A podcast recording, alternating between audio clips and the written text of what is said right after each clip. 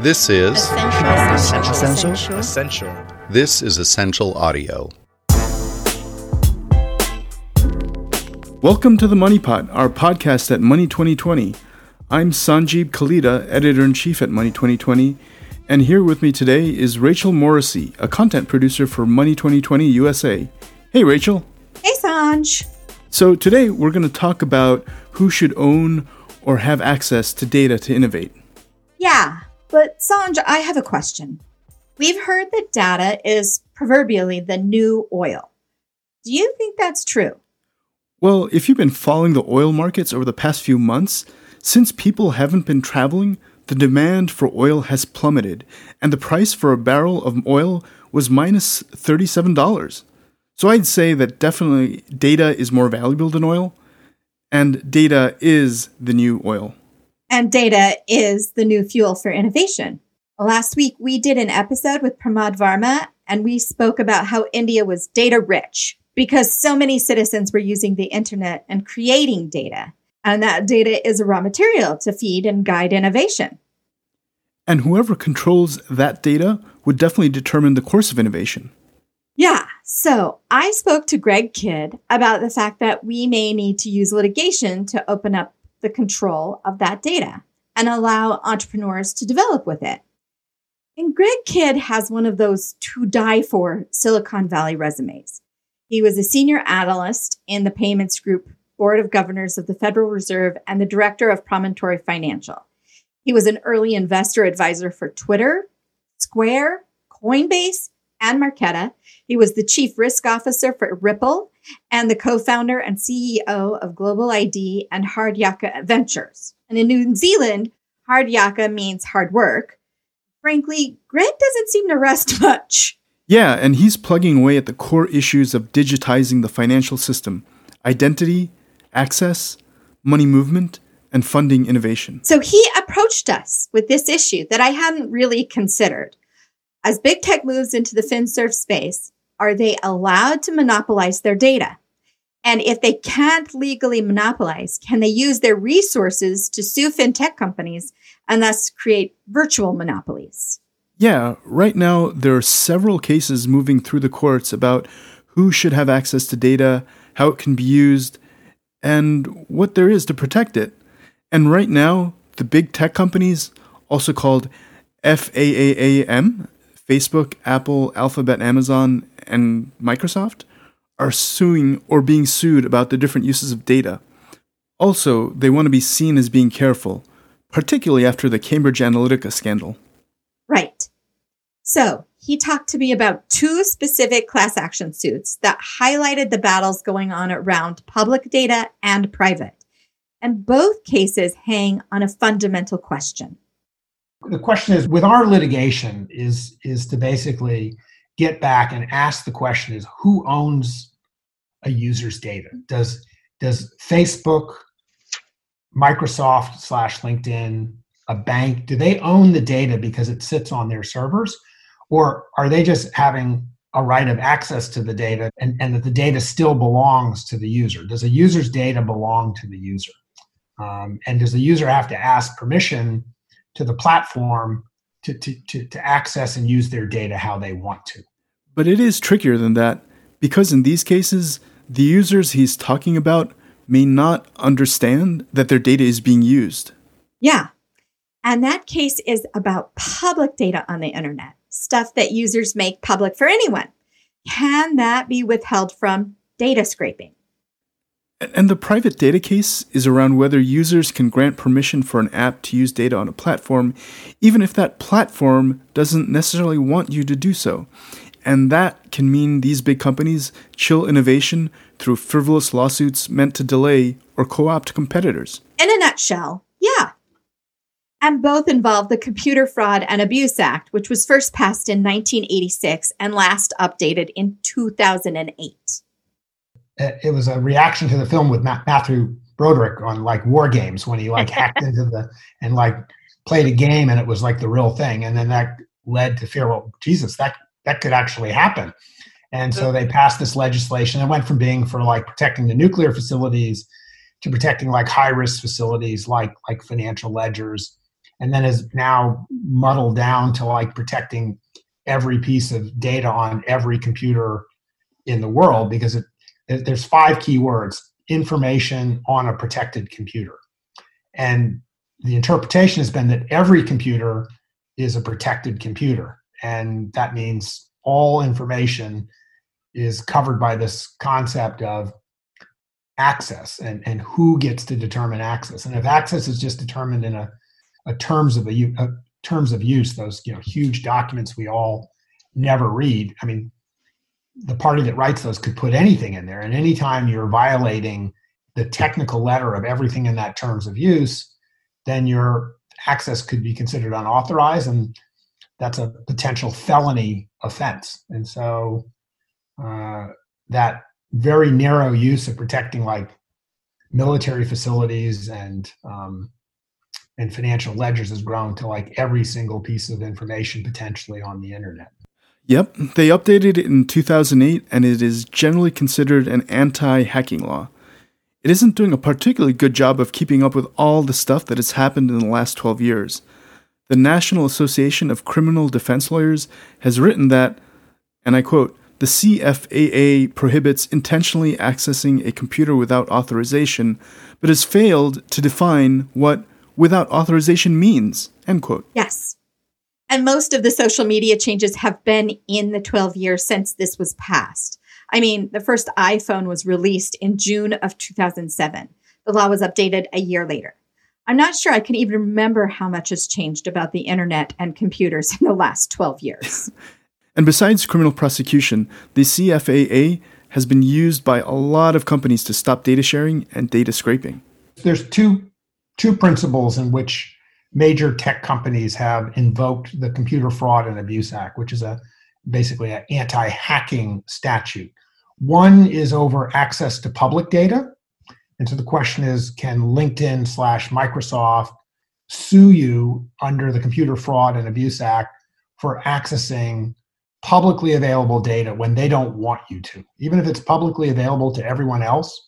Can they single you out, tell you you can't access it, and if you do, and go around whatever protections they have or speed bumps they put in place, can they invoke the Computer Fraud and Abuse Act to go after you? So, before we go on, I have to admit, data scraping makes me a little squeamish.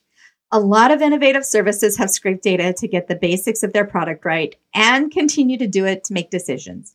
And individual data is worth only so much, whereas mass data is worth billions. I get squeamish because if data belongs to a person, then should it be used without their permission? I mean, I asked Greg, is data scraping really important to innovation? And he made the case for standardized APIs, which would create a lot of transparency around financial services. Well, well standardization would ideally be if, if you don't like scraping, which is, and, and I, as like the world's biggest scraper, I don't like scraping. I only do it because there aren't clear API calls. So if you made a rule that said, look, if you're going to like the, the, the banks could do it themselves or they could do it with a regulator, they could say, look, these are the like five standard API calls you need to have. Like you need to have a way that you ask for like um, the the PII details that the user used to set up their account, and you could come up with standardization, just like Fannie and Freddie have done that for mortgages, right? Like these are the standard items that you need to have your mortgage included in a bundle, and so and you do that for like this is the standard information you need to initiate an ACH request or a wire transfer request. It, it's all things that are, are sort of semi standardized already, but they're not done so in an API way that a third party could use them. Right now, for access to the payment system in the United States, you have to be a bank. There's no way for a non bank, for instance, to initiate um, a payment request for, for through ACH or initiate a wire transfer. If you were going to open that up to the outside party, you just would come up with standard calls. So we need data sharing at a minimum. And right now, that means data scraping. Yeah, but that seems awfully severe and uncontrolled to me. It's a bit like when doctors use leeches to bleed patients in the Middle Ages. Sometimes it helps, but at other times there were unintended consequences, which in this case often meant death. While we're not talking about life or death here, the stakes are still really high. So the first case is LinkedIn versus HiQ Labs. HiQ Labs is a data science company for HR. It is considered a talent management platform focused on people analytics and data science machine learning. They want to use people's data to keep them happy at work. HiQ Labs was data scraping the publicly available data on LinkedIn. LinkedIn sent a cease and desist letter claiming that HiQ and their bots didn't have permission to access and scraped LinkedIn servers. HiQ sued LinkedIn in a declaratory judgment action, asserting various state law claims. LinkedIn has counter argued that HiQ Labs violated the CFAA and LinkedIn lost. They claimed they were protecting the privacy of the users. Now, which is an odd concept because in LinkedIn you have both a public profile and a private profile. So to claim that you're protecting a, a user's privacy rights when they've chosen to make a portion of their resume public, you know, I mean, the courts, the lower courts said that's a ridiculous argument. This this is the very data that people made public, not private, and that you're claiming that you're doing something to protect their privacy rights. That that just doesn't make any sense. Um, and uh, you know, I've I've heard that argument before. Is cutting off public access is somehow you know protecting people's privacy rights. But I, you got to remember, I come from Twitter, and when people tweet something, it, it's very strange to talk about a privacy right because if you understand Twitter at all, when you tweet it and put it out there, it's public, and so it, it doesn't really make sense from my point of view to argue that there's a you know there's a privacy right to something you put in the public public domain. Yeah, they took it to the Ninth Circuit, and the court affirmed that the data was publicly shared, so it basically couldn't be hacked. Right now, LinkedIn is appealing to the Supreme Court, but the court hasn't agreed to hear it yet. And other cases are being considered around the country that might turn out differently, which would make it more of a priority. But for now, public data is public, and you can gather it for your business and use it. Try not to be evil. The next case is around Facebook. The Facebook case is, is over private data. In 2010, Facebook was beating out MySpace and Friendster to become the premier social media platform with tremendous amounts of data. And Facebook has a history of snuffing out potential competition by either buying them or making their access difficult. In 2012, Facebook bought out Instagram a month before their IPO. But the real gem they bought was WhatsApp in 2014. WhatsApp was dominating the text messaging space and killing Facebook Messenger as well as every other messaging service. And WhatsApp is where Facebook is pushing their wallet. They tracked the apps that were potential rivals by encouraging lots of apps to get on their API, and they watched them. They encouraged a bunch of people to get on their APIs. Um, then they figured out, they tracked who was on which apps. They figured out which ones were a threat to Facebook. They decided which ones were not a threat. They decided who to shut down, who to acquire, and 40,000 websites lost their access. And while the websites were using the data on Facebook, Facebook was also collecting the data on them. So, what's the case? So, the case involves a number of companies, but the big one is Lenddo USA versus Facebook. Lenddo offers credit using non traditional data like the user's data on Facebook. And they are asserting that Facebook's users gave them permission to use the data, not Facebook proper. And that Facebook can't stop them from accessing the data because it doesn't belong to them. It belongs to the user. They are also accusing them of removing their access because Lenda was in a space that Facebook might get into. Facebook is arguing that it is protecting data privacy and that they can change the terms of use to their API however they see fit. When it's private data, which you obviously can't go after with the user's permission, but is it possible if the user gives you permission and Facebook doesn't want you to access the data, even though the user has given you the permission, and you go after that data and they still tell you they don't like you doing it and you continue to do it because the user's actually given you the credentials to do it can they also sue you under the Computer Fraud and Abuse Act?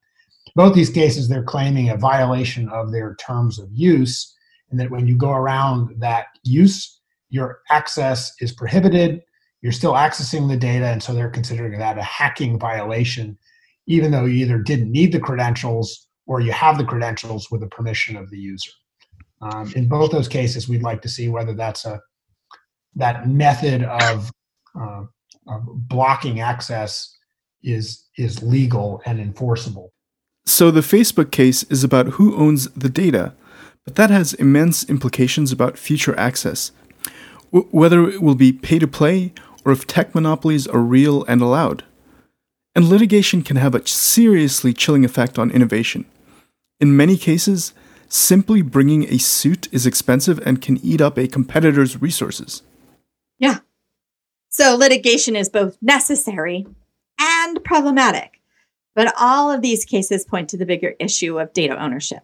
Greg is a huge proponent of everyone having the right to a secure, trusted, and private identity. And he thinks that the open competition will do more to spur competition and advancement in the US. So there's not a concept which which we're pushing, which is what we call self-sovereign identity, where the, the customer like owns their information, they own these accounts, they let a bank service it or they let a big tech company service them. In the old days, when you change phone companies, you lost your phone number because the phone companies own the phone number. You know, big radical innovation. Well, why don't people own their phone numbers and they let the phone companies service them? Then you can shop around. You can get the deal that you want, and you don't have to like blow yourself up in everybody's contact list because you changed phone companies. Phone number belongs to you. And so our question would be like, well, why don't your financial assets, why doesn't your financial account belong to you and then just different banks or financial institutions service it over your lifetime but you know it's your money it's your account just let other people service it. And so you know if you change banks you know you shouldn't have to like go back to your employer and say well i got a new account number. It's like no the account number is the same it's just a different bank is servicing it. And you see some of these concepts now when they talk about central bank money every person having a bank account with a central bank it doesn't mean there's not going to be a Citibank and Wells Fargo. They just service that account, but the account number belongs to the person who services it. Well, that, that that's which bank you want to work with. But you know, this concept of making the world, it's like, what does the sun? Does the sun revolve around the earth, or does the earth revolve around the sun? And pretty much the world we're living in right now, we it's it's like the sun's revolving around the earth, and like but you know we, we think the sun is the person and like you know the planets i.e the institutions should revolve around the person not the other way around this seriously reimagines the nature of banks and the financial system and before we decide that this is a utopian pipe dream they actually have done something similar to this in india yeah, in our last episode, we talked about their digital ID and how divorcing the storage of money from the movement of money opened up opportunities for innovation allowed for easier development and adoption of apps, and made banks think more about differentiating the value of their services. And it means that you could put several different bank accounts and assets in the same wallet and have it completely usable anywhere you went. Instead of you bundling through your phone, your phone bundles accounts around you. Apps bundle accounts around you. That is the basic premise of the Super App. I don't know why there's not a wallet that just is, works with any bank balance. And if you have multiple banks, it's just got multiple banks in the app. And, and yet it's not like Mint. It's like, no, I can do things. It's like I can actually get a card. And I could spend money from any of these banks. Um, I could move money between the banks. I could do whatever I want. I could hold other currencies. I could hold other assets. Like why, why do I have all these walls between these different asset classes. But if you if you spend any time in China, I mean, like China alone, like WeChat Pay and Alipay, their volume of what they're doing within those apps is already 7x all of MasterCard and Visa combined in the United States. Yes. And people there are doing, you know, they're doing it all in the super app. They, they have like the other application, they're getting movie tickets, they're doing travel reservations, they're like um, doing banking, they're doing messaging. It, it's all just in the super app. Like they don't have a phone full of apps. They have WeChat, and they just do it in WeChat. And so that level of integration clearly works with the population. It works at a really, really deep level of engagement.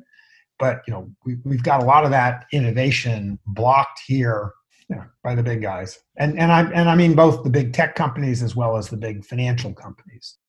And all of this brings up the concern about monopolies and how they block innovation. I mean, traditionally, if you are the only game in town, you make all the money and you have very little incentive to improve. But the big five have ambitions they haven't reached yet. And you can see what they're building. Facebook just launched Facebook Pay in WhatsApp in Brazil. Apple just released innovations inside Apple Pay. Amazon and Microsoft are both advancing cloud services. They're competing with each other and innovating. And Greg made a point that he doesn't want to demonize them either, but that a much more open environment would provide much richer competition and fill niches that those companies might not. And it wouldn't hurt them. I'm not like trying to demonize the banks or the big tech companies and so, like so I I think they could do well under an open access regime, just like the phone companies have done fine, even though people own their phone numbers. But it does require you to stop, you know, basically obstructing access to data or to a user's right to choose what they want to do with their data. Like that's and and and the banks and the big tech they can put in all sorts of controls to like make sure that the the access that's happening is is happening correctly and whatnot. So you can build authentication controls and access controls, but you shouldn't be doing it in a way that is overlapped with anti-competitive and anti-innovation behavior. Um, and and look, at, I'm not. I'm saying there's a there's a role for regulation. There's a role for self-regulation as well. Fundamentally, it does come back to who owns the data. Obviously, not an easy question as we've learned the last few minutes. While I can see the benefits of supporting innovative companies through increased supply of data, I personally feel like the consumer tends to get the short end of the stick. Consumers are the first to get screwed and the last to benefit. I think innovation should happen, but that governments and regulators need to make sure that consumers benefit and that they are truly in control of their data. I've yet to meet a business, big or small, that said, I wish we thought less about the customer. I guess they might say that internally, but I strongly believe that the long term trends are pro consumer. Yes. And as an industry, we often think of regulation as limiting innovation. But in this case, regulation might be needed to open up innovation. Uh, Greg doubts whether the US is really leading in any particular area of the industry. Like Europe's at the forefront of things like PSD2 or privacy legislation. China's obviously at the forefront of building super apps and whatnot. If you had to pick some area where the US is at the forefront to deal with financial services in the world, I'm really struggling to say what that would be. Like, what area do we think in the US is a leader in terms of financial? It wasn't like chip and pin, that like, like you know, that came from from Europe and you know all the things to be done with with with the super apps and whatnot are coming out of like coming out of Asia and whatnot. And there, there's no particular, in my mind, area of financial leadership, except in the US, like with exotic derivatives, the thing that got us into the last financial crisis. So, um, which were pretty innovative, but they were, you know, as Warren Buffett said, they were they were pretty pretty nuclear. If he's right, and we are allowing anti-competitive practices to snuff out innovation, we are allowing the rest of the world to get far ahead of us. The latest moves by the administration to ban H 1B visas doesn't give me a lot of confidence that we are stemming that flow. The H 1B visa ban is the US shooting its own foot. The idea that we don't want to recruit the best and brightest from around the globe and to be on the forefront of innovation is absolutely mind boggling. It only adds to the nature of being anti competition. It feels like the US is simply giving away any advantage it's had over the years. It is turning our backs on what has traditionally been our strength. I just want to say that I, I still like attempting to innovate in the United States. It has a very trusted financial system. So, so I, am not trying to undermine the trust. I just think that we've dialed it down so tightly that there's more of a risk from us not taking a risk on allowing and attempting innovation. So, you know, I just want to make clear I, I am pro regulation, I'm pro competition, I'm pro user access, and I'm not anti bank or anti big tech. I just basically want to let all the energy that does exist here in the United States and has historically get a chance to like flourish. I just want to echo those sentiments. I am pro competition, pro user access, and pro innovation. We need to widen the scope of those participating in fintech innovation and guard against attempts to avoid competition. I mean, this includes diversity, which has been on everyone's mind. I am ending with a quote from the co founder of FinTech Beat, Christopher Brummer. If fintech fails to innovate where it counts the most, it will be doomed to repeat the failures of the very system it seeks to replace.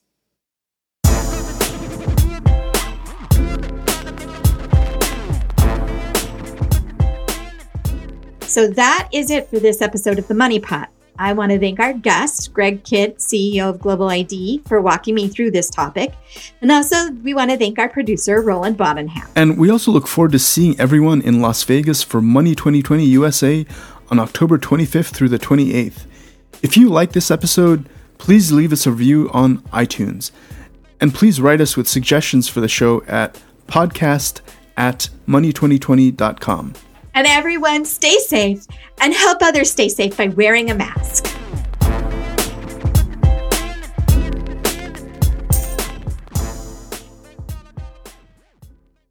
This is Ascential. Ascential. Ascential. this is Ascential audio.